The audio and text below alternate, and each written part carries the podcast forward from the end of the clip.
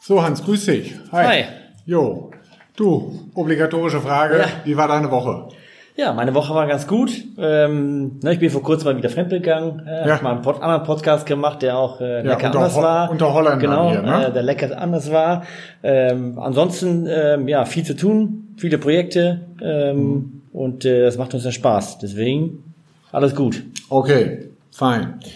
Ja, du Hans, ich wollte mit dir ein Thema besprechen, weil da kriegen wir letzte Zeit immer wieder mal Anfragen zu. Das ist das Thema Osteuropa-Sourcing. Ah, ja, schönes Thema. Ne? Also äh, ähm, viele haben, ich will nicht sagen, die Schnauze voll von Asien, aber muss ja nur zwei Beispiele oder zwei Ereignisse auflisten. Ne? Die Ever Given im Suezkanal ja. Und der Streik oder die Hafenblockade in Ningbo wegen einem Corona-Fall. Corona-Fall war ja schon. Genau ja, hat doch einige Einkäufer zum Nachdenken gebracht, zu sagen, du sag mal, ist denn wirklich Asien noch der, oder insbesondere China, der richtige Beschaffungsmarkt? Oder müsste ich mich nicht eigentlich umorientieren und schauen, ob ich nicht in Osteuropa, und damit ist auch Südeuropa oder Südosteuropa gemeint, ob das nicht der beste Beschaffungsmarkt ist? Ja, also Osteuropa war, fand ich schon, schon seit Jahren super. Also ich war immer schon Osteuropa-Fan, äh, deswegen verstehe ich auch, äh, wo die, wo die Firmen hinwollen und kann das auch äh, super nachvollziehen. So ein bisschen à la Pet Shop Boys. Nicht Go West, sondern Go East. Nee, nicht Go East, Go West. Ja, okay. Ich meine, es ist ja, ja auch zum Schluss hier auch ein ökonomischer Punkt, ne? weil die Containerraten, die haben ja aufgezeigt, ähm, mal 20. Ja, mal 20. Also das ist auch gar kein großer Kostenvorteil mehr unbedingt aus Asien zu beschaffen, sondern das frisst nee. momentan das alles weg. Osteuropa kann gut mithalten ja. jetzt mit Asienpreise. Genau, eben nicht. Und wenn schon Unternehmen hingehen wie Ikea und Container kaufen, ja, ja dann äh, machen die das sicherlich nicht wegen kurzfristigen Engpass, sondern weil sich das ein bisschen länger zieht. Ne? Plus auch, dass man natürlich gesehen hat, die letzten fünf bis zehn Jahre haben durch die osteuropäischen Lieferanten auch ihre Produktionsprozesse optimieren, die Verwaltungsprozesse optimieren, die haben schon auch viel getan.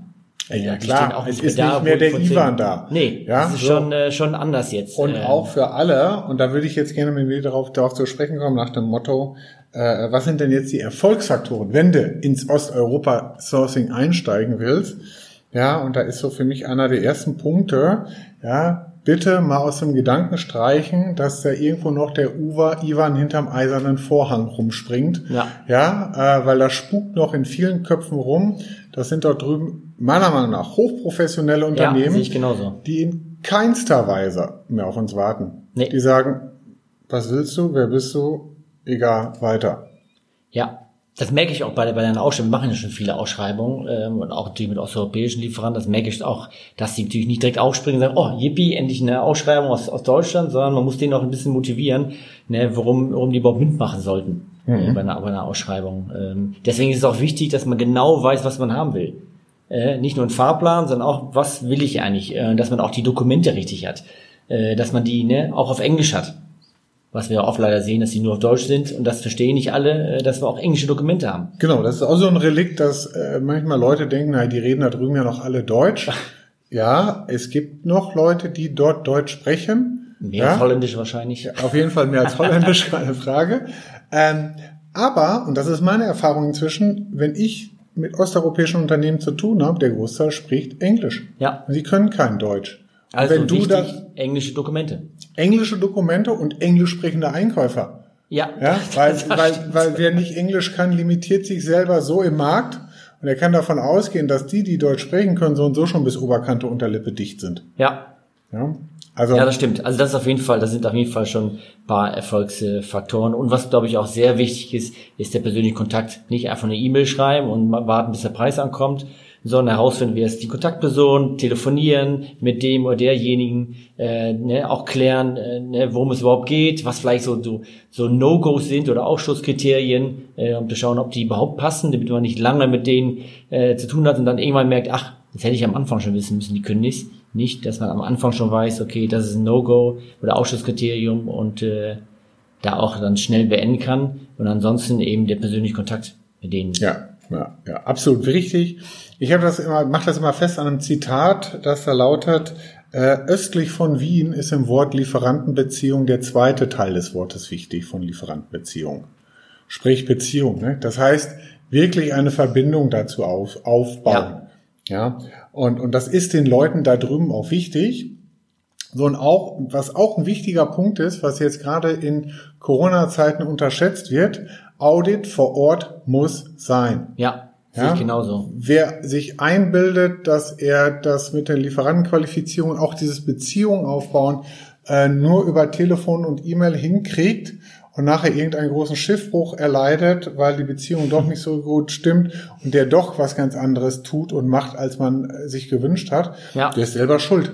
Ja, also ähm, ähm, Flieger, Flieger buchen, gegebenenfalls fahren, ja, ja, und vor Ort die Lieferanten dort auditieren, damit das von der Seite her hinhaut.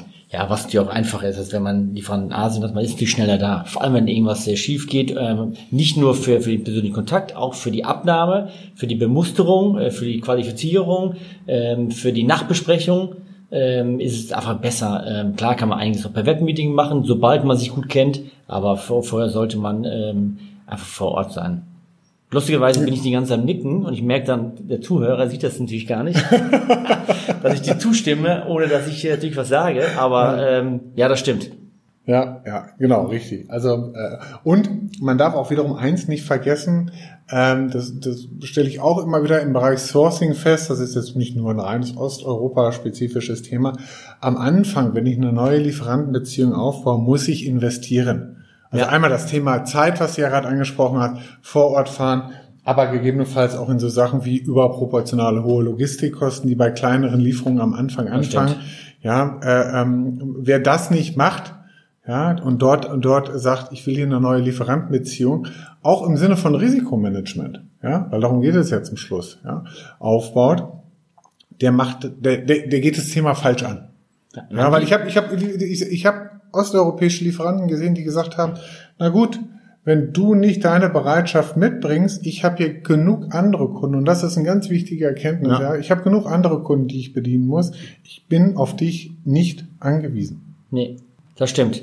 Ja, ich wollte gerade sagen, dass dich äh, jeder Aufbau eines neues Liefer Lieferanten kostet dich erstmal Geld. Also nicht hm. nur die Zeit, äh, ne, so eine Ausschreibung dauert ja auch schon ein bisschen länger, der ist noch nicht in zwei Wochen fertig, äh, sondern eben das Hinfahren, die Bemusterung, die Qualifizierung, das ist aber normal. Weil egal wo der Lieferant ist, ob er in Deutschland, im Osten, Asien ist, ein neuer Lieferanten aufbauen kostet erstmal Geld und Zeit, hm. äh, muss man aber investieren, um am Ende natürlich auch äh, eine gute Lieferantenbasis zu haben. Ja, ja, das ja. So. Und, und das Risiko äh, zu minimieren. Ja. Ne? Ja, genau. Lieferantenbasis ist nochmal ein ganz gutes Stichwort. Ich meine, was natürlich immer ein bisschen helfen kann, ist, wir kennen inzwischen ganz gut ja, einige Lieferanten ja, da drüben. Das, das, heißt, darüber ist manchmal schon eine gewisse Beziehung gelegt. Muss aber nicht immer sein. Ja. Äh, ähm, aber da hilft natürlich ein jahrelanges Know-how an, an möglichen Firmen mit ihren Fertigungsmöglichkeiten, was ja. sie können und was sie eben auch nicht können, hilft dann natürlich schon ganz gut weiter.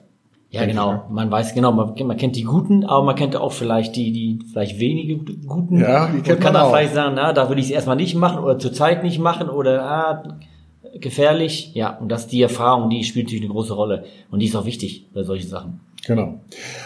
Also, liebe Zuhörer, wenn von Ihrer Seite her da an dem Thema Interesse besteht oder Sie von Ihrer Seite her irgendwo da noch was zu ergänzen haben, dass Sie sagen, ja, das ist für mich ein wichtiger Punkt beim ganzen Thema, Osteuropa Sourcing, melden sich gerne bei uns, Boot Durchdenken vorne oder Sundermann Durchdenken vorne. Ja. Und wer sagt, okay, äh, das würde mich mal interessieren, lässt sich das da drüben gut beschaffen, lässt sich das weniger gut beschaffen, Einschätzung können wir Ihnen gerne auch dazu geben. Ich sage immer, schicken Sie uns die, die Sachen, die Dokumente rüber. Wir schauen da drauf. Das kostet nichts. Ja. Sie kriegen Feedback von uns, ob wir das für geeignet halten oder nicht geeignet. Gerne können wir auch einen, äh, einen unverbindlichen Austausch durchführen äh, mit Ihnen und einfach gucken, äh, wo wir helfen können.